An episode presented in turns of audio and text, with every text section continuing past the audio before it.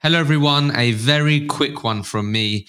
It would be a massive help to us with our ambition to help as many recruiters as possible achieve their goals and also inspire the next generation to choose recruitment as a career if you hit that follow and subscribe button.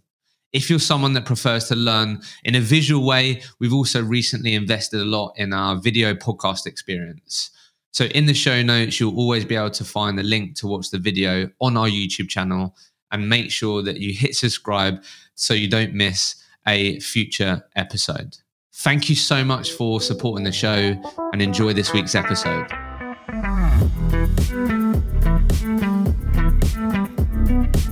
Welcome back to another episode of the Recruitment Mentors podcast. I'm your host, Hisham Azuz. And on this week's episode, I was joined by Hannah Ahmed. She started a business called The HG Group, where their bread and butter is recruiting nurses for the NHS. We had a very honest and frank conversation on this journey that Hannah's been on so far. After working for the NHS for 5 years, then working for a recruitment business for another 5 years, she took the leap to start her entrepreneurial journey, and it has not been easy, to say the least. We discuss everything here on how Hannah got onto the framework so she could start working with the NHS. She ended up buying a business from someone based in India just to get into these frameworks. We spoke about how she found herself in a position where they were owed over £1 million in invoices. And Hannah's been on a real growth journey. She's consistently gone out of her comfort zone. She fell pregnant unexpectedly during this journey as well. We spoke about that. Just pure honesty, pure authenticity on this episode. I absolutely loved sitting down with Hannah, have the utmost respect for her, and I have no doubt she's going to continue to build a successful recruitment business. Enjoy. Hannah, welcome to the podcast. Thank you very much for having me. It's good to be here. Looking forward to this. I've got to call it out here, but you definitely won the award for the latest guest. I'm so sorry. Do you know what? Anyone that knows me will tell you that my punctuality is probably the worst. Why didn't you tell me that? I should have told you that the podcast is at 10:30, yeah, one of them ones. And you know what? I'll also blame the fact that my assistant's gone on annual leave and I feel completely lost without her at the minute. So yeah, no, I'm really sorry about that. No, it's all good. Look, so really looking forward to unpacking this journey that you've been on. I think, as we were just saying, over the last sort of 4.5 years, you've been on your own entrepreneurial journey, building HG Group. Yeah. So in today's sort of conversation, we're going to really focus on that. But before that, just to add some flavour and context for everyone, you worked for another recruitment business for nearly 5 years. Correct, yeah. Before that, you worked in the NHS for 5 years. Yeah. And then before that, there was a few different... I was a debt collector at one point as well, man. Yeah, you were a debt collector for Wonga, I saw that. Yeah. That was before they was on the news and did some real bad things. So 5 years NHS, collections manager, debt collector, 5 years in recruitment, and then for the last nearly 4.5 years you've been on your own entrepreneurial journey. So God, is it 4.5 years? That's what it says on LinkedIn. Oh wow. Okay, so let me add some context here then, just for everyone to understand. So I think maybe with what you just said, so I think you shared with me that it started in 2018 but had covenants, etc. So it wasn't, things didn't really start kicking on until 2019. I would say, from February, that's when all my sort of restrictions were sort of lifted. Yeah. So and I felt like that was the right time to kind of come back into healthcare and make my mark. Cool. So from around Feb 2019, really kicked on in the healthcare space again in the HE Group. So just to add some context here. So basically over the last couple of years, there's some crazy stories in here, which I'm really looking forward to uncovering. But in terms of like where you are today, I think you've got 3 different brands. That's correct. Yeah. In terms of 2022, the revenue was 5.5 million. Correct. Net profit last year was 400 grand. That's correct. And then I think like today you're at 18 people in total. You've got around six people in finance, 5 people in compliance and 7 people in sales. Yeah, and that number's growing actually. We've been hiring. So yeah, that's accurate for now, but we've probably looking at trying to get to around 25 by the end of April. Yeah. So yeah, I know the revenue goal this year is to get 10 million and net profit 1.5 million profit is the big 2023 goal. Yeah, that's where we'd like to be. Yeah, I love that. So the brands as well, we've got nursing, that's sort of been your bread and butter, as you said. That's the baby. Been branching into doctors and then also private. I think you put, I don't know if it's private healthcare, private clients, home care and contracts. Yeah, so like we're looking at setting up more home care, a home care division, and we've got the AHP division that we want to try and sort of drive as well this year. So there's quite a lot of plans to try and get the other staff groups moving, but for me it's more important to make sure we master the nursing side and do well in that before we try and sort of look at other avenues. Yeah, okay, cool. So that's just for everyone listening, that's some context to, like, obviously we've brushed over a lot has happened to get to that point, right? Yeah. Let's start with the £1 million question, something that I'm sure you've thought long and hard about since growing your own recruitment business. What is Hannah's take in terms of what characteristics and traits do you believe make up a highly successful recruitment consultant in today's market? Let's start there. Wow. For me, it really consists of resilience. You've got to have a lot of resilience because you're going to be getting a lot of no's, especially in healthcare. The majority of healthcare recruitment agencies are fishing from the same pond. So the nurses are kind of speaking to everybody. So you've got to kind of differentiate yourself and make sure you've got a personality, because there's not much in the pay rates that you're offering. So it's personality, resilience. You've got to have some real drive as well to ensure that you are able to get those nurses to buy into you, which is really important. The other characteristics is just being able to have empathy, because most of the nurses that we deal with, the healthcare professionals, you are kind of an extension of their own family. You're helping them make money. You know, they're reliant on your expertise to get them work for their own sort of livelihood. So you've got to have a lot of empathy, because there's times that things might go wrong with pay. You know, they might have sort of other sort of things that are going on in their personal lives that they want to speak to you about. Just being kind to them. I think being very driven is very important, and just being relentless, because it is a relentless job. So I think if you have those characteristics, you'll go far. And you just got to, some people give up quite quickly and easily, or just maybe procrastinate. In recruitment, you can't procrastinate. Other people will take your work, and it's a really relentless job, I'd say. Yeah, so resilience, empathy, personality, being authentic, building relationships. Yeah. Okay. Like I said to you when we prepared for this, for whatever reason, I haven't sat down with many healthcare recruitment entrepreneurs. No idea why. So I'm like so curious to sort of learn, I guess, some of the things that you've had to work through, sort of the things that you've done to sort of be successful and grow your business. So let's just start with, what do you believe it takes to sort of, from your experience so far, to be successful in the healthcare market, specifically the nursing market? Because like you've just said, from my sort of minimal experience that I've had, either working with recruitment businesses in that space, recruitment is competitive, but in your sort of world, it seems even more competitive. Like I always remember recruiters saying, oh, I might have a nurse or a mental health nurse that would basically just pick the other recruiter because they can pay me 15p more or something. Honestly, like that. They are the most unloyal. Unfortunately, as much as I love my nurses, they're so not loyal to anyone. Really? They're loyal to their pocket. So you've got to have something extra to. So what is that extra thing? Because that must be so hard. You've got to have personality. You've got to have character. You've got to be able to have chat, to speak to them and have, you know, normal conversations, call them when it's not, sometimes phone them when it's not even about work, you know, see how they're getting on. You know, they like personable people, and obviously people that can empathise with their long shifts, low pay, you know, all of that sort of stuff. So I think that helps. But again, if Joe Bloggs down the road is paying £1 more, you might have a problem. Yeah, that's tough. So why don't we just start here then? So obviously if things... yeah, really started to kick on because you was out of your covenants. You could get back into the market that you've obviously built relationships in, worked really hard in 2019. Like, what was Hannah's mindset to making HG Group different? Like, what was the initial thoughts on the differentiator? Because if you literally are, yeah, like, it's so, like, working on price or, like, in your market, it's so competitive on price. Yeah. What was your initial sort of strategy or thoughts on how we're going to make it different? I think because I was in the NHS for a number of years, I started out in the NHS when I was quite young. So working as an account manager, I got good insight to knowing how sort of staff banks, you know, healthcare sector sort of works in the NHS. And it's all about cost and what you can do to obviously try and reduce cost. Compliance is very important as well in the NHS as well. So making sure that you have, you know, dotted the I's, crossed the T's.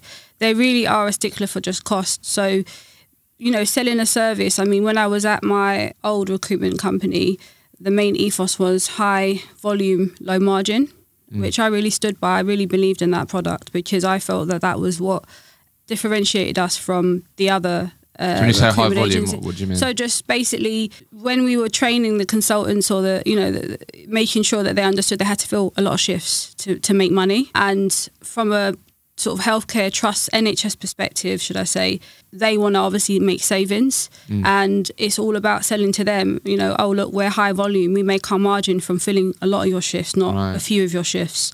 So that always worked for us in terms of just making sure that they understood that we weren't going to make, you know, £50 an hour from one nurse, that we're actually here to fill, you know, as many shifts as possible because we work on a volume sort of based margin. And that's how we've operated in HG as well. So it's more so high volume, low margin. So what I'd love to understand then, because back to your point of the importance of connecting personality, how do you achieve, like for me, that must, surely like that must be quite transactional. It is, but listen, the demographics of nurses in the healthcare sector in London is predominantly, they've got, you know, it's quite diverse, but you've got your African demographic, you've got your Filipino community, you've got your Portuguese community. So there's different communities. And trust me, for me, starting up in the business, I was going to weddings, I was going to christenings, I was going to church. I'm Muslim. I was going to church with some of the nurses. I was Muslim, I was going to church. I was going to church. I was in the church service with them. You know what I'm saying? So for me, that's how you become memorable to those nurses because you are there with them. You've got nurses bringing pots of jollof rice to the office. That's the sort of personality that you need to have. You need to be able to relate to them. Even if you don't necessarily, that's not your walk of life, be prepared to be able to sort of sit down with them, eat with them. I was going to nurses' houses, certain foods, you know, obviously it's not to my sort of taste, but I was eating the food, you know, just needing to build a rapport. And trust me, it's relentless because there's stuff that you got to do to kind of get yourself out there and make sure that the nurses know that you're there. And then, you know, word of mouth, then, you know, auntie down the road now knows you, now she wants to come and work with you. And it just ends up being a community of different nurses. But the demographics is important, I think, going and actually trying to sort of go into their weddings, go into christenings, go into church. 4 hours. Just really commit to trying to connect. I've never known a church service to last 4 hours, honestly. Because I guess the reason for that, from what I'm understanding, is basically if like Hannah, the nurse recruiter, is always sort of vulnerable to one of your nurses being called up and saying, hey, so-and-so, like, I can get you this shift. It's going to be paying you £1 more. Like, you're very vulnerable to them going, yeah, I'm going to take that.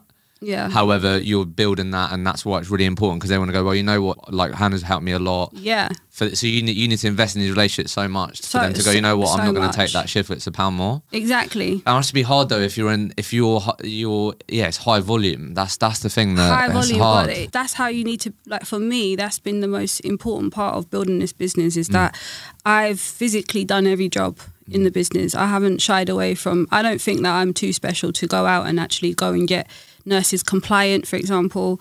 Like my team will tell you that I'm one of the first to go out and actually sort of do the necessary to get the nurses to buy into us. And most of the time when they find out I'm the owner, they're like, what? You're the owner? I'm like, yeah. You know, I want to make them remember me, remember the company, you know, and just that going that extra mile. It's going to be difficult as you grow. And I'm finding it a bit difficult now because as we grow, I don't know all the nurses any longer. My team know them and have those relationships. So it's about instilling that same sort of ethos to the team and making sure that they understand that this is what you need to do. So let's just talk about then, so obviously we've spoken a bit about, yeah, how you're thinking about being different when starting the HG Group in the healthcare space. So then I think the other really sort of nuanced part to your world is then the sort of business development and getting jobs, right? Because if you're working with the NHS, then there's this word frameworks, right? So let's just talk about that, and maybe for those that don't know what this is, could you just explain? So if I have a recruitment business and I work with the NHS, what is a framework and why is that important from a client, like having jobs to work? Yeah, from having jobs to work perspective, like what is a framework basically? So the framework, and if Stephanie or any of the Workforce Alliances listening, hi guys, you know, I'm going to try and do my best to sell you in the right light. Just you can educate us. So the framework is basically a sort of body that regulates the agencies to make sure that they are following the NHS sort of employer's standard of recruitment, if that makes sense. So it's predominantly about the compliance of the nurse and making sure that they're actually eligible to go out and work. And you have to go through a massive tender process to actually be on that framework. And you also have to provide evidence that you've been able to provide and supply nurses. Obviously, if you haven't worked in the NHS before, you're either not going to be on the framework, and you may well get into a few hospitals. But if you really want to look at longevity, you need to be on the framework. You need to be in the frameworks. So that is the most important bit, because the first question that most health NHS hospitals sort of ask is basically, are you on the framework? And if you're not, 9 times out of 10, if you don't have the framework, then you won't get the work. Because it's more hassle for them if you're not on the framework. Yeah, because that kind of gives them the assurance that you're regulated as such. It's not a regulated body, if that makes sense, but they have the power to kind of remove you from the framework. They do checks every year and audits to make sure that you're following the correct processes. By the way, we just passed as well. We just passed on Monday. We just passed our audit. Congrats. So that's so I guess the reason why we're talking about this is because in your world, like, fair to say then, like, you can let me know, but is it fair to say that if you have a recruitment business in the healthcare space and you want to provide staff for the NHS, that for you to, like, I guess achieve some sort of big success, you're probably likely going to have to be on the framework? Yeah, and when I started the business, I wasn't on the framework. Exactly. So let's talk about that, because there's a story in here that I definitely want you to share. So I think this is why that's important, right? Because you're starting your own recruitment business, it's in the healthcare. How the hell does Hannah, who's starting this business from her bedroom, get onto these NHS frameworks? Because obviously you understood that that's pretty essential if we want to scale and achieve what you want to. So talk us through, how the hell did you achieve that? This podcast is proudly sponsored by Sourcebreaker. And today I wanted to talk to you about sales opportunities and how Sourcebreaker can help. Because are you tired of the competition beating you to new sales opportunities? Do you want to make more placements from your existing resources? Who doesn't? Transform the way you work with Sourcebreaker. Revolutionizing recruitment with AI-powered technology, Sourcebreaker powers you with laser-accurate search results across all your sourcing platforms to build candidate pools filled with highly qualified individuals, all from one place, not from multiple tabs in different places. You will get perfect fit opportunities automatically, tracking relevant vacancies and events in your market niche in real time, and pre-built automations that constantly scope your markets to deliver high quality results at speeds your competitors simply can't match. Head over to sourcebreaker.com for more information. Back to the episode.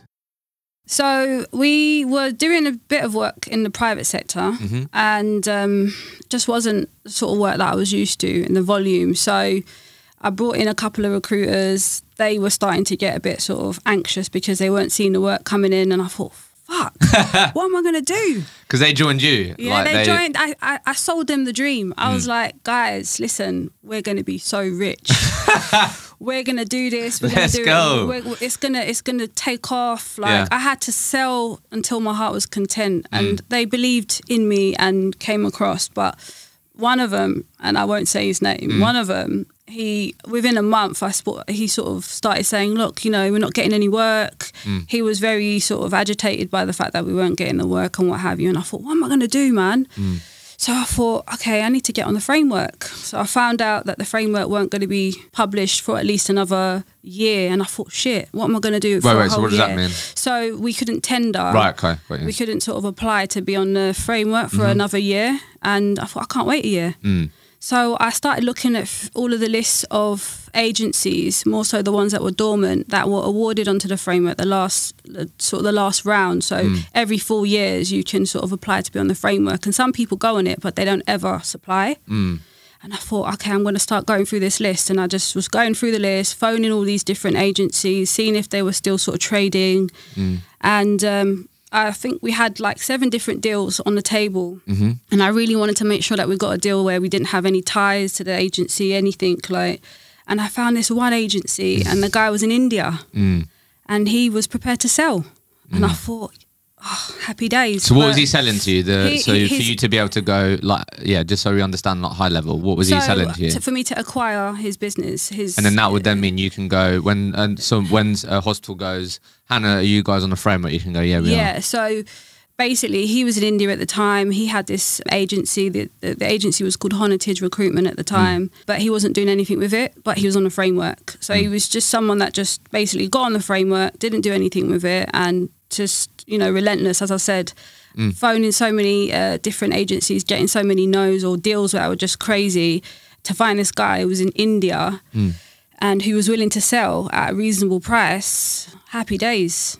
Happy days. It took me 4 weeks to get that deal. I was going to say, how long did it take from you picking up one of your colleagues like, look, what's going on here? Yeah. We had one deal where we got as far as the point of actually drafting up the paperwork, and then we realised they didn't have the nursing lot for nursing. We were like, fuck. Yeah, that would have been savage. Yeah, we can't buy this. We can't do anything with it. We can't do anything with the staff group that we actually want to sort of build. They don't even have it. So the deal fell through. And then I found this guy, and four weeks I'd done that deal. And you know what? I was in so much fear. I was so anxious the entire time because I thought, if he just doesn't answer his phone, this deal's gone. But I got it over the line end of June. Love that. So that was June 2019. Wow, yeah. Okay.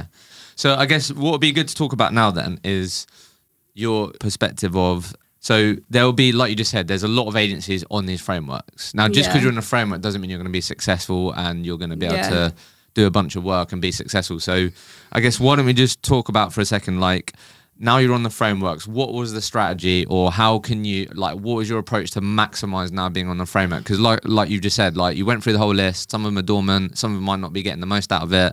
Just because you're on it doesn't mean that's guaranteed success. Yeah, so a lot of the people that are on the framework, if you don't have the relationship, so you're not willing to do the groundwork, it means nothing. With what, the hospitals? Yeah, the hospitals, if you don't have the relationship. So hospitals, it's a bit of a saturated market at the end of the day, and most of the main contenders in the industry are the ones that are getting the work. So to come in as a new sort of agency and try and get work, it can be difficult, because if you don't have those relationships from before, then the buy-in isn't really there.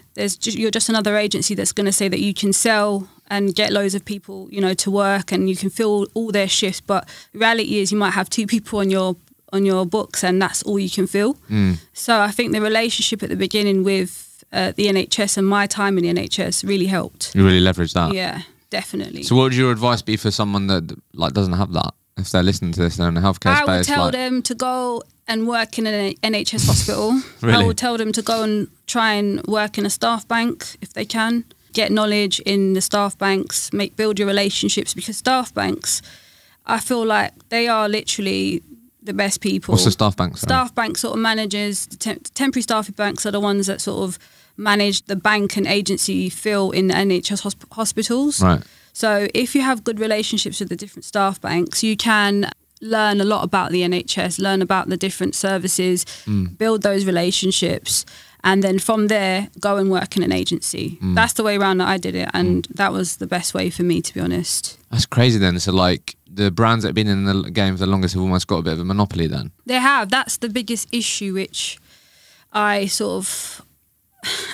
That's hard. It's hard. It's hard because they are the people that have been in the industry for 10, 15, 20 years. They're a name that's known. And you've got to try and now sort of go up against them. But I'm prepared to do that. We really are. Yeah, no, I love that. Okay, cool. So no, yeah, great. Yeah, that's, it's honestly so interesting, and this is just so unique to the healthcare industry. Yeah. So why don't we then talk about you as a business owner, some of the things that we've had to learn along the way, right? Because then if you're supporting and paying a bunch of nurses, yeah, then finances and back office become important, right? Oh, massively important. So let's just talk about this. So like, what was, because like you've been on a whole journey on this, right? And I think this would be really helpful for people, even for people outside of the healthcare industry that have a sort of big temp contract book and these things. So before you went on the whole journey of getting things in order, what was like Hannah's approach to the back office, paying the nurses? Like, do you know what I mean? What was like the initial approach to being able to do that? To be honest, the initial approach was that we worked with a back office finance company. So you outsourced it? So we outsourced it. And to be fair, they did a good job. Okay. They did a good job. So from the start, you outsourced it? It was from the very start. Okay. And I am glad that we did that at the beginning, because that's not my area of expertise at all. I'm sales. I go out and win business. But to have been focusing on back office would have been detrimental to the business, to be honest. So it was good that we outsourced it to start with. And just so we all understand then, so when you say outsource, what does that actually look like? So they fund it and then they get a percentage, or like how does it typically work? No, they basically manage all your back office processes. They manage your payroll, they manage your accounts, they do all of the necessary, pay your staff, even your own sort of like employees in the business, they pay them, they do everything. VAT, tax. And how do they get paid then? Is it we pay them a retainer every month. Okay, retainer. And the retainer would kind of increase based on how many timesheets they're processing for the businesses. Right. So it's different brackets. So the more timesheets that you that they process, the more they make. Basically. Okay, cool. That makes sense. So how long did you outsource it for? Well, the entire time. We've only just recently brought in our payroll in-house in January. Okay. Oh, January this year. Yeah. Okay. So talk to me about, okay, maybe I'm not sure if I've completely understood this, you can help me, but so if it was outsourced, yeah, how did you then get to the point where you had, like you said, £1 million worth of debt or owed money? Mate. How did that happen then? Ah, shit, man. We've been through it. Because like year. I thought you started there maybe, and then you went to try to do it more internal, and then that's where maybe things weren't picked up. Yeah, so that's exactly what happened. So last year, so at the start of the year, I brought some people into the business. And start of this year or last year? Start of 2022. Okay, last year. Yeah. And I wanted to sort of bring the back office functionality in-house. To stop outsourcing that. Yeah, so we brought in a group financial controller. Yep. And his job was to work with the ops person that we brought in to bring it in-house. But I don't think that, unfortunately, the knowledge wasn't there. And just so we understand, so would that also mean, obviously, to have the create the systems, processes to manage it all, but was you still going to outsource the funding, or was HG Group going to fund it as well, like fund the nurses and the pet? So we have, most agencies have an invoice discounting facility. Okay. So they would sort of give you 90% or 85% of the invoice value, and they'll give it to you in advance. So you're able to then pay the nurses, but that's something you have to obviously build as well. So that back office company that we used initially, they helped massively. Yeah. And the start of 2022, I brought these people in, and I wanted more visibility of the business because I was really struggling on the back office side. And what were you struggling with specifically? Just, I'm not finance. I didn't have that knowledge. Just overall getting your head around it, feeling like you're on top of it all. Yeah, I just was very confused by it all. Definitely an area that I was shying away from because I just didn't know it. And I wanted to, in 2022, I was just like, I need to learn. I need to understand what this all means for the business. I need to understand what the accounts means. I need to understand what the profit and loss means, all of that. Initially, when I started, I was just like a sort of just driving the sales, driving sales, just, you know, get the framework in place, try and get our name out there. Back office, I had a company that was managing it, so it was manageable at the time. As we grew, the visibility I needed wasn't there, and I decided to bring people in. But unfortunately, the combined knowledge wasn't there, and we made some real mistakes last year, huge mistakes. So we brought in our back office, or we brought part of it back in-house, and the reason why we got so much debt is because we brought it in and we didn't have an understanding of exactly what needed to be done. in the background. And, you know, unfortunately, lessons had to be learned from the situation. We had to take it back to the back office company. I mean, an implementation of back office takes at least 6 months, and we thought we could do it in a month. It's just honestly diabolical for me to think that we can bring in a whole back office functionality in 4 weeks. It's not, no. It didn't work. So we went back to the back office company, and thankfully they sort of took us back.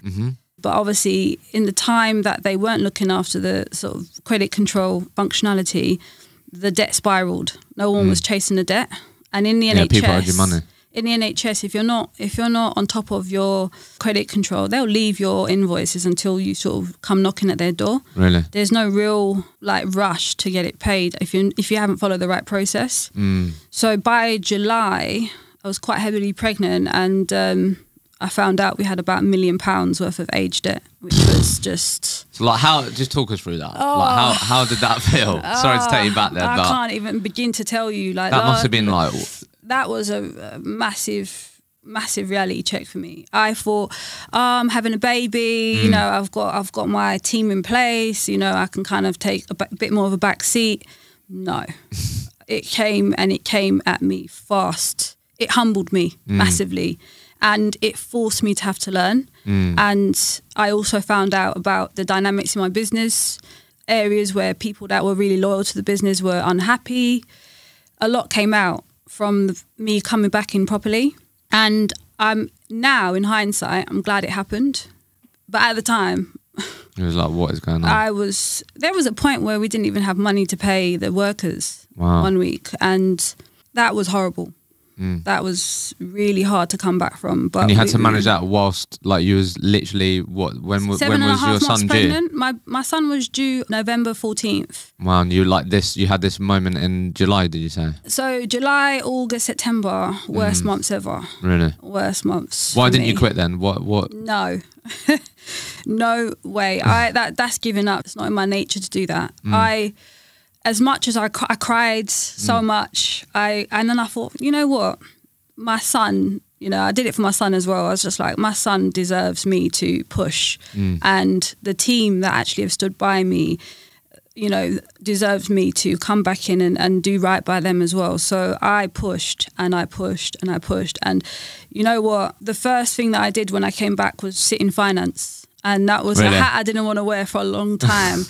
I started unraveling so much, and it was just coming at me thick and fast, and I thought, oh my God. But I learned about the invoice discounting. I learned about the payroll side of things. I learned about the system that we use, why it's not good for the business. I learned about the P&L. I learned the forecasting. I learned about the VAT returns. I learned about, you know, our salaries and how we do our salaries. I learned so much. And I also remember I said I was a debt collector. I was collecting the debt. I was very, very, very sharp. You recouped. I recouped. We've got all our money back. We've managed to... It was never lost money. No, it's owed money. Owed money. So some of it could have been that the shifts weren't on the system. Some of it could have been timesheets weren't signed. Yeah, just lack of process, as you said, which led to a build-up of owed money, yeah. Yeah, and I can't fault the team that was there with me. So how long was that whole process, would you say, from like finally getting your financial hat on, committing to things that you weren't comfortable with, had to learn, to then going on that whole journey of recouping that? I'd say we've only just recovered from it. So I mean, it's not too long ago, is it really? No, I think by the time I was having the baby, I had brought in a new group finance manager, and he was phenomenal. I sat with him and I worked with him the entire time, but the difference this time round was I knew what I was talking about. I could ask the relevant questions. So was that the biggest lesson? Massive lesson. Like just basically, instead of like at least trying to get a good level of education on it or understanding, you sort of just buried your hand in the sand and just, I guess I'm assuming, just like stuck to what you're comfortable with. But if I'm getting more deals, if we're doing more deals than we are spending money, then surely like we're fine. Yeah. And then you really committed to understanding and learning, and then that enabled you to actually uncover what it is that you needed, but also hire the right people. Yeah, hire the right people, know what it was that I was hiring. I wrote the JDs. I knew what I needed in the business. So I went from not having you know, any understanding to writing the JDs for what I wanted. And shout out Amir as well, because Amir, he's my group finance manager, and Reese, both of them, they've done phenomenal in the business in terms of turning around payroll and putting the processes in. And he has been an amazing hire. So I can't, yeah, it's been a journey, but one worth talking about. And then is there anything else on that then before we move on in terms of the what you would do differently? Like if you were to start that, bring in part of the finance in-house again, we've sort of learnt that, yeah, if you're going to do that, then it's a good idea to actually have some sort of understanding, even though maybe it isn't your strongest suit, like you are uncomfortable trying to understand finance and these types of things. Like, is there anything else that you would do differently? This podcast is proudly sponsored by Vincere. Today, I want to talk to you about the power of the recruitment operating system. Disjointed tech systems are painful for growing recruitment companies. Too much admin, bad data, and no visibility. It's holding back recruitment organizations. Meet Vincere. Vincere is the creator of the recruitment operating system, a modern operating system for recruitment and staffing agencies worldwide. This natively integrated tech platform syncs data and workflows across recruitment agencies' front, middle, and back offices. Start off with a suite of modules, a core CRM, ATS, advanced reporting and analytics, video interviewing, and more. That's just their core product. Vincere also works with a pre-integrated access products to expand your tech capabilities. Link up your recruitment websites powered by Volcanic or cover screening and pay and bill with the fast track integration. It's time to unite front, middle and back offices on a single recruitment technology platform. Unleash growth without gravity. Let's go. Find out more on vincere.io, and because you listen to this podcast, you get a discount. Check it out. Enjoy the rest of the episode. Take your time. Okay. Yeah, plan. Plan. Make sure you have the right people around you in terms of what you're planning on doing and making sure it makes sense. So just sense checking your actual plan is important, because had I sat down and actually thought about the full process at the beginning of 2022 and what was needed to be done, I would have quickly realised it's never going to be 4 weeks that you can turn this around in. Like, why would I be giving that advice and think that that's the right advice? It's not. But again, it's around the people you hire as well. I can't say that enough. If you've got the wrong people around you and you don't yourself know that area and you're led by that, you're going to fail.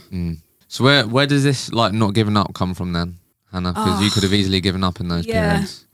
Do you know what? It's the responsibility of, you know, my team. And if it falls now, what was it done in vain? You know, like what was the point of doing all of this? And now I'm giving up. So I think that strength comes just from not wanting to go backwards and knowing that the journey comes with many, you know, memorable bad times as well. It's not going to all be good. It's not, being an MD is not a luxury. I always say this to people and they always say to me, oh, you know, I want to be in your job. And I'm like, trust me, you don't want to do it.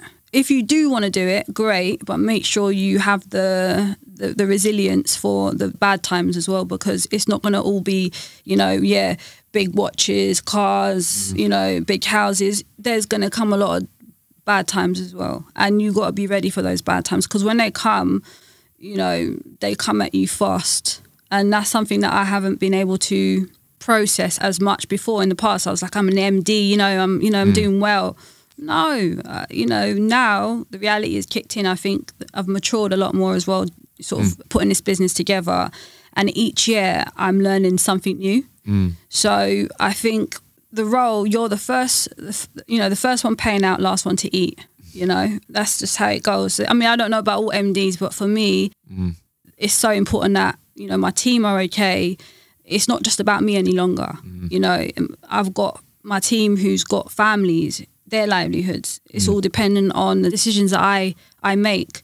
So if I make a bad decision and we no longer are in business, then yeah, you can go and get another job, but there's going to be a period where some people might not be able to get work, or, you know, it's just a lot of people depending on me, and I just feel like I feel very responsible for that. I feel like that's what's driving me. That's what drives you, yeah. So then now then, what does Hannah do when like shit hits the fan then? What, like how do you deal with those dark days? You know what? One thing my partner will say is that, and forgive me to all my clients that are not, you know, hearing me swear, but my favourite saying is, fuck's sake. I say it all the time, and my partner just laughs. Really? And he's always like, fuck's sakes. And whenever something happens, there's a period of mourning for me, and 24 hours normally. Okay, I give myself so a day. Just get it out of your system. Get it out of your system. We go, we move. We got a, you know, we've got an issue. We've got to fix it. I'm just like, how do I fix it? What's the solution? So I give myself a day, and then I look at how I'm going to fix it and what I'm going to do to try and obviously make this a better situation or scenario. And if it's something that's going to take a little bit longer, because I'm trying to, sometimes I think I try and fix things too quickly. Sometimes you just got to take your time. Yeah, just let it marinate. Let it marinate, think about it. Yeah. Yeah, cry a bit more if you need to, whatever it is, you know what I mean? Just get it out of your system and then go back to it with a level-headed mindset, do you know what I'm saying? So, love that. Yeah. Okay, so let's just talk about then as the sort of, yeah, I guess sort of final part of this then. Let's talk about Hannah also part of this juggling motherhood.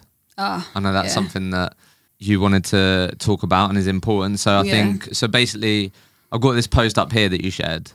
Yeah. So you welcomed Kaya Mir. That's my baby boy. Your baby boy. So when was he born? He was born on the 28th of October. 28th of October. That's my partner's birthday. Oh, yeah. You see, great people are born on that day. Yeah, there we go. So like, talk me through, I mean, look, looking at this post here, wasn't the most straightforward, I don't know if after birth or during birth, I'm not sure, but obviously he was in the IT, he was with the ITU team. Yeah, he was in ITU, unfortunately. I didn't have the best of experiences. He had congenital pneumonia, congenital pneumonia. So he had fluid in his lungs. So, and I had to have a C-section. So I was a bit paranoid because I was working a lot of hours, and, you know, as I got bigger, I didn't feel him move as much. Right. So the hospital decided to induce me early. So he was due on the 14th of November, but they were like, no, we need to induce you.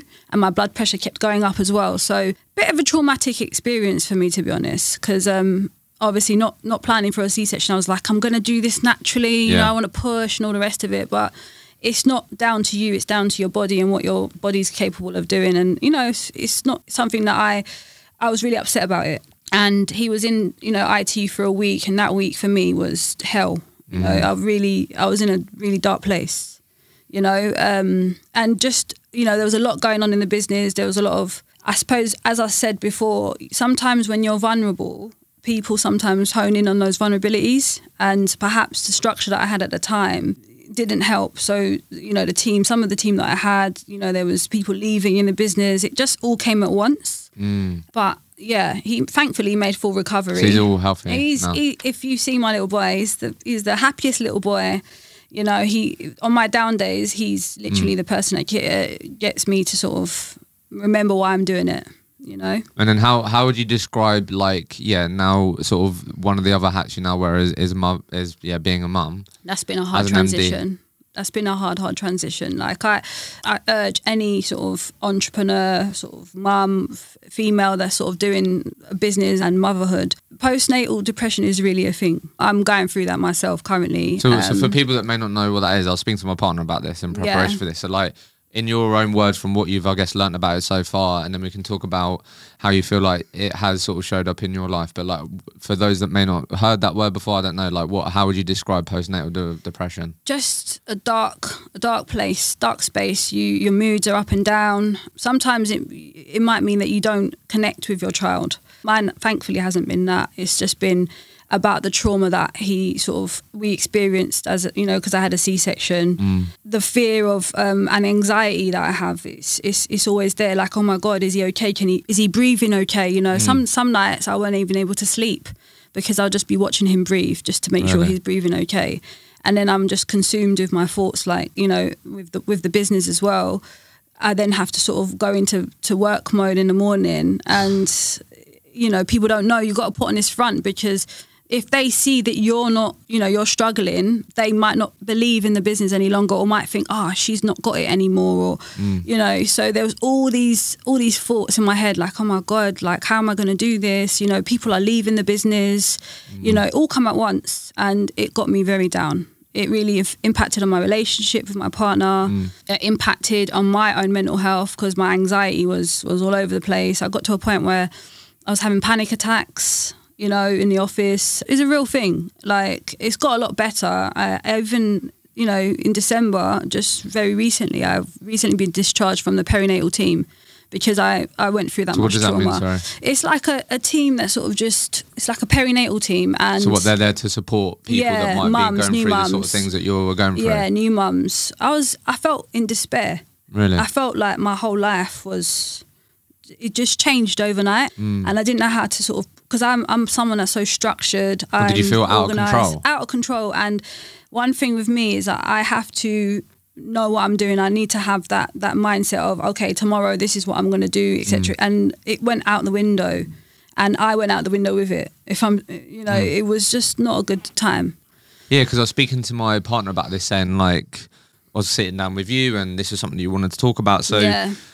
Obviously, yeah, I can listen and try and understand, but I'm never going to fully understand. So I sort of was asking her, like, what would you be interested in sort of learning if someone's been on that journey? So I think one of the questions that she said, which I think is quite an interesting one to ask at this point, was obviously all those things that you've been going through. Like, would you say that you'd suffered with your mental health before? I think I've always been quite an anxious person. Okay.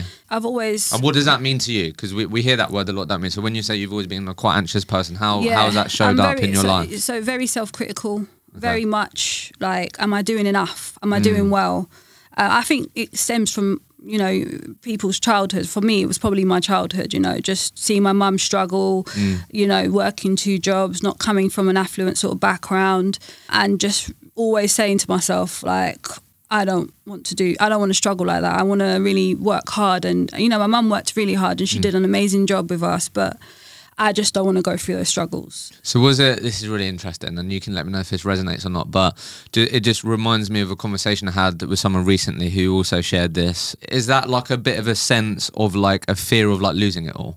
Yeah, that's what gets you up every single morning. Because you've seen like the hardship and not having whatever it is. So like, and you know what? It's not even about the material goods. It's just about the freedom to be able to do what you want.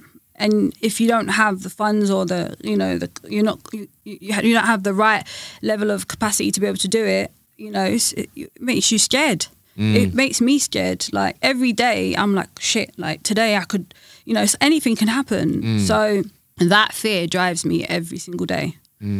So it's a good thing and it's a bad thing, because if you let it consume you, it can completely mess with your mental health. And you need to have a balance. There's certain things that you're just never going to be able to control.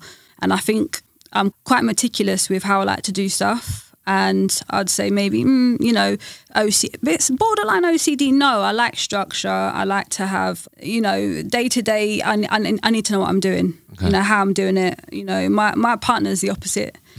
So ironically enough, he's the opposite. He's so laid back. He's so chilled. And then you've got me, who's just like the drill sergeant.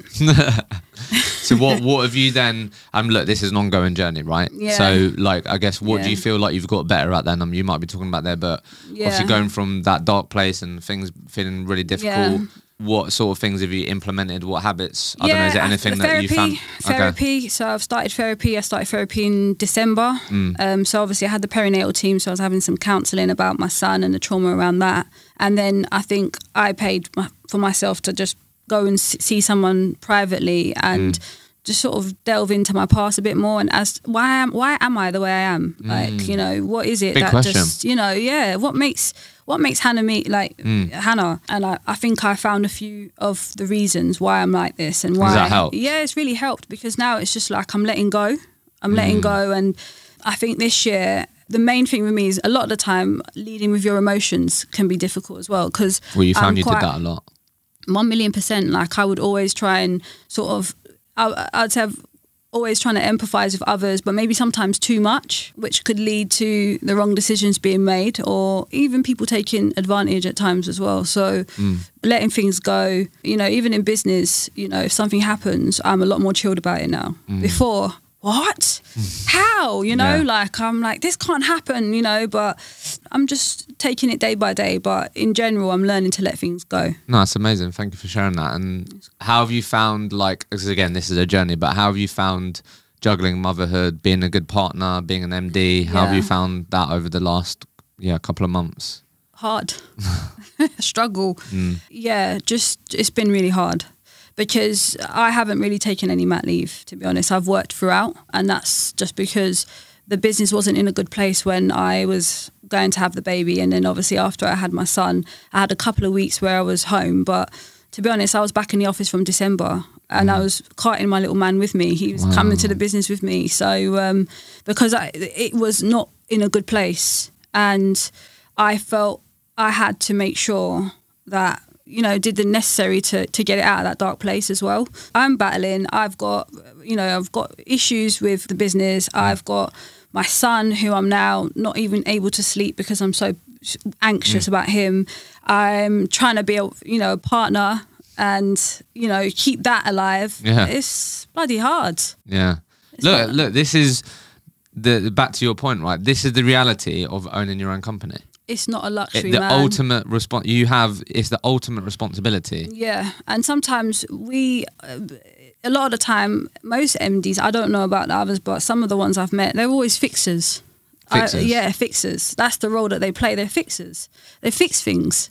They make sure that they lead from the front. But if there's a problem, they're the first to obviously deal with it. And that is such a huge responsibility. And if you see them driving a nice car, they earn it. If you see them in a big house, they earn it. Do you know what I'm saying? So for me now, I see these things and I think, yeah, it's nice, but actually the role is not a luxury. Some days I'm like, when some of my team are leaving at 5:30, I'm like, fuck man, I wish I was going too. I wish I was going home. I love those 5:30 finishes. 5:30, and you know, I want to go home. I just want to go and just watch a film with my partner and just chill out. It don't work like that for me. Do you know what I'm saying? It's not like that for us. You're always on the go. You're always having to think ahead. So some people might be looking, you know, for today. I'm already in June. I'm already planning for what's going to happen in June in order to be ahead. So it takes its toll. No, honestly, thank you so much for being honest. I know that will be really helpful for people to hear, just you talking about, honestly, the journey, the trials and tribulations. Yeah. Just to sort of wrap that sort of part up then, and then let's just talk about, what you're excited about this year before we finish. So what would you say then for people listening out there that do want a family, that do want to sort of keep hold of their career aspirations whilst becoming a mum? I don't know, is there anything that... you'd share with future mums, maybe people that are already sort of pregnant and are due to be mums very soon. Obviously, I can only imagine how daunting that must be. So, like, I don't know if there's anything that you want to share with those people that, obviously they've seen you come out the other side and it's still an ongoing journey, but is there anything that you can maybe share for people that could be helpful? Yeah, I would say that your career is always going to be there. So, for a long time, I mean, I had my son at 36 and I didn't really... think about having children. I was waiting for the right time. There's never a right time. Just do it. If you really want to have a child, and just do it. I would say my advice is that your career will always be there. And if you are an ambitious, driven person, your career, you'll somehow juggle it. And then you'll ask yourself in a few years after you've done it, God, how did I do that? Do you know what I'm saying? So for me, it's important. Family is important for me. So important. And I really want to make sure that I don't, because at the end of the day, when you're going home, you want to go home to your family, you want to go home to the things that make you happy in life. And it's nice having a business and stuff, but if that's all you're working for, the hours, the days, the nights, it will pass, and before you know it, you're 50 and you haven't done certain things to kind of like make sure that you've sort of embedded your family and things that you think were worthwhile, and you feel resentful. You're full resentful. So I'm so grateful for my son. I think he gives me a different sort of aspect in life. I think he's made me more chilled. He's given me a degree of patience I didn't think I had. I think I've always mothered a few people in the business anyway, so just it's an extension of that. So I really welcome him in my life. You know, he's the heir, really. He's the person who hopefully he'll be a footballer. Yeah? Yeah, Arsenal, hopefully. He'll be the next Saka. I hope he's the next Saka. Yeah? I'm rooting for him, man. I'm rooting for him. I massage his legs every day. Every day I'm massaging his little legs, saying, listen, these legs are going to be making me some serious money. So no, honestly, like I think motherhood is difficult. Like I've been openly speaking about the whole postnatal depression thing as well, because people see me as this really strong individual, alpha female, which I guess I am. But you know, be kind to us too, man, because we also have times where we're not in good space. So yeah. So what we're saying for end of 2023 then, obviously, like, worked your absolute socks off. Yeah, you've got the finance team in place. Yes. You've got the compliance team. I've got my new head of operations. Shout out Ren as well. Where are we going to end 2023 then?